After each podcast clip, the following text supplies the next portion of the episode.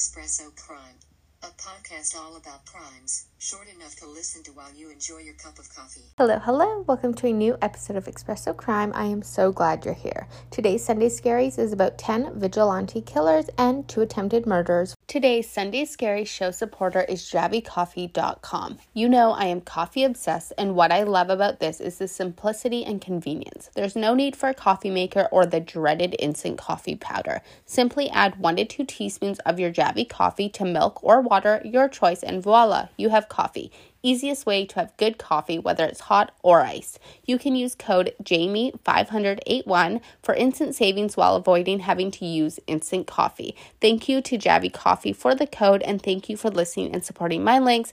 This is an affiliate link and your support means the world. Once more, that is J A I M E 581 at javycoffee.com. So let's get right into this list. This first one I have talked about before and it actually made me want to do this episode episode. So, number one on the list is Marianne Bachmeier. She was a German woman. She shot and killed the rapist and murderer of her child during court in 1981. So, she was convicted of manslaughter and unlawful possession of a firearm. She was sentenced to six years but was released on bail after serving three years. She moved abroad and then she did return to Germany after being diagnosed with cancer. She died at the age of 46 and was buried next to her daughter. On the list is a little bit different.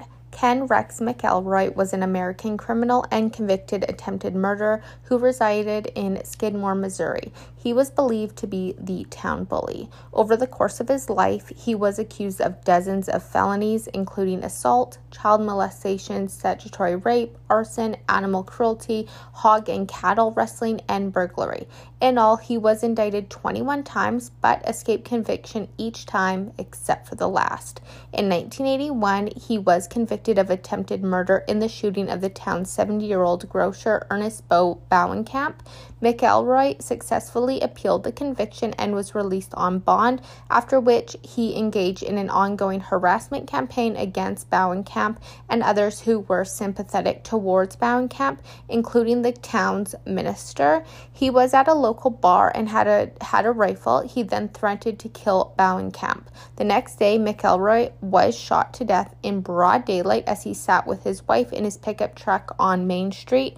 He was struck by bullets from at least two different guns in front of a crowd of people that was between 30 and 46. To date, though, no one has been charged in connection with his death.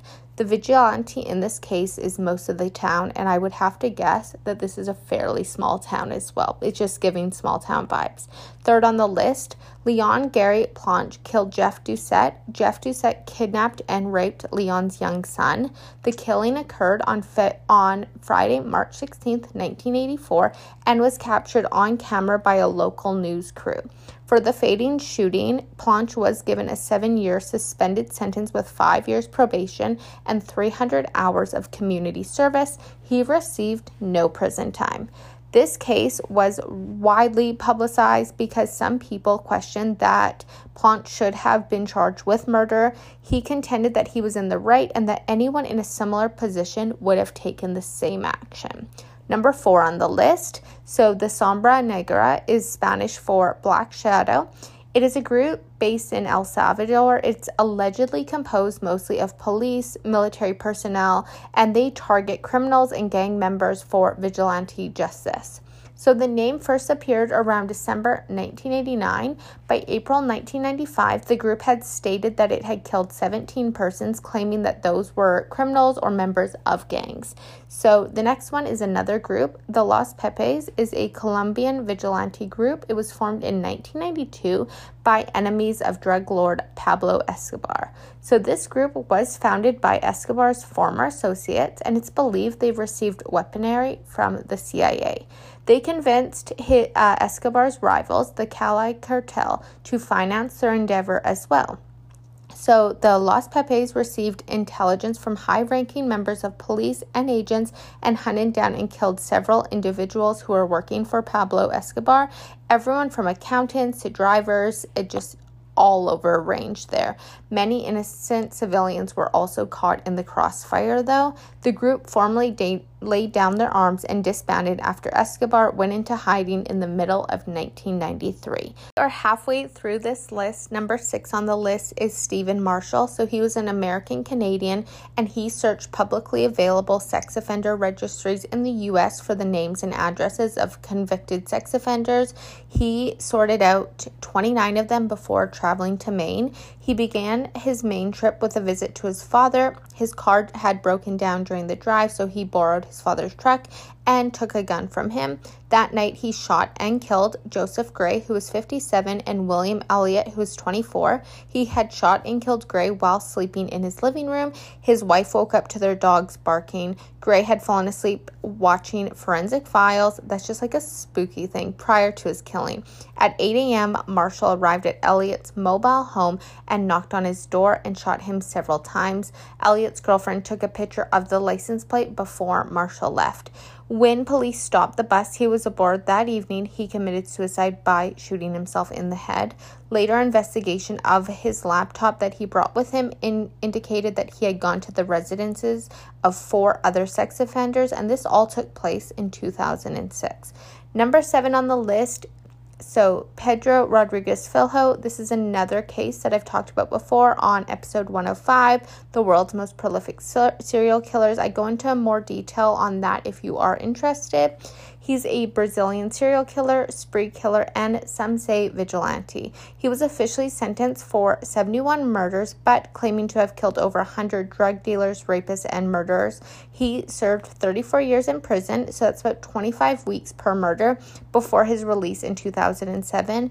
In 2011, Rodrigues was imprisoned again on charges of indi- in inciting riot and deprivation of liberty. He was sentenced to eight years in prison, but he was released again in 2018 after seven years on good behavior. Eighth on the list is Sarah Sands. So she drank two bottles of wine and went to the home of Michael Pleasted, who was 77, in a neighboring um, home in East London and stabbed him eight times in 2014. So, Michael had abused three of her children and other young boys. He was a convicted pedophile with 24 convictions. These convictions were before he changed his name and moved.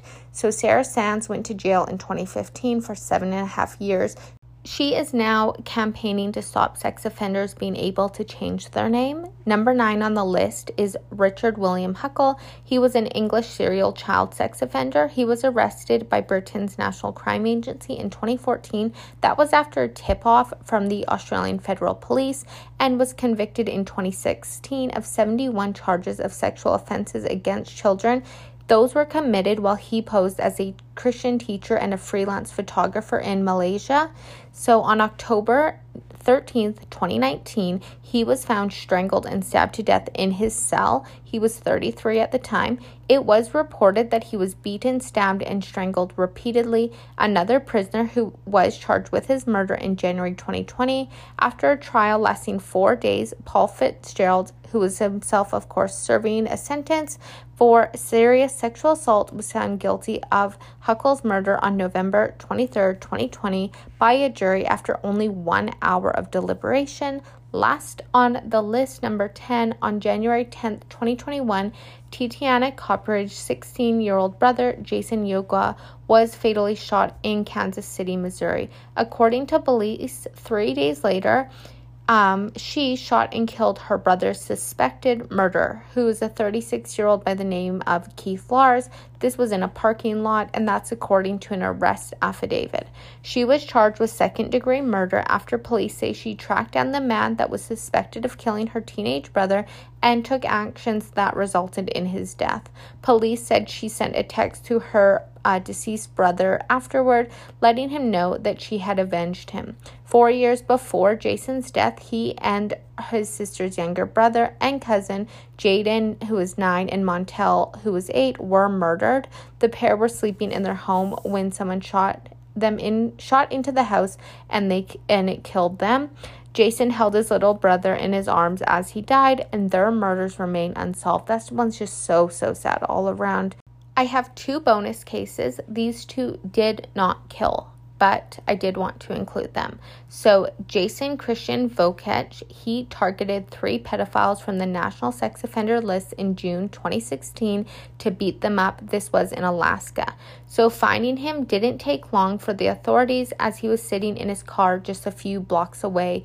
Inside the car, the police found the stolen goods, a hammer, and a notebook that contained the names and addresses of three assault victims which he had crossed off. He was arrested right on the spot. Later, he was charged with 18 counts of assault, robbery, burglary, and theft. Initially, he pleaded not guilty, but then he opted to make a plea deal with the prosecution. He pled guilty to first degree attempted assault and another consolidated count of first degree robbery. In exchange, prosecutors dismissed over a dozen other charges, which led to his sentence of 28 years in prison in 2018.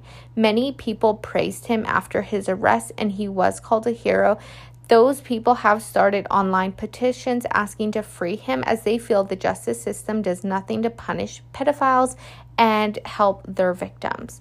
Number second on like the bonus ones here, 2018, Jorge Porto Sierra was formally charged with four counts of attempted premeditated murder in 2018.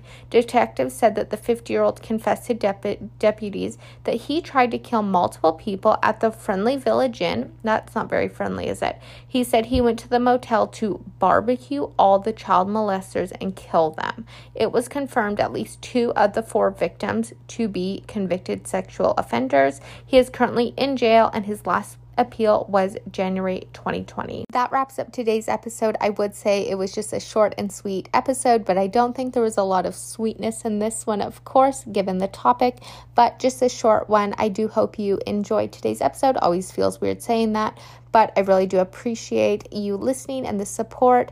Uh, just once more here, javycoffee.com is our show supporter, and you can use code JAIME 581 for instant savings while avoiding having to use instant coffee. It's a win win. Once again, thank you for listening. I will see you next Sunday for more Sunday Scaries by Espresso Crime, and that will be episode 122 Connected by Crime I'm really looking forward to this one. I will see you then. Bye for now.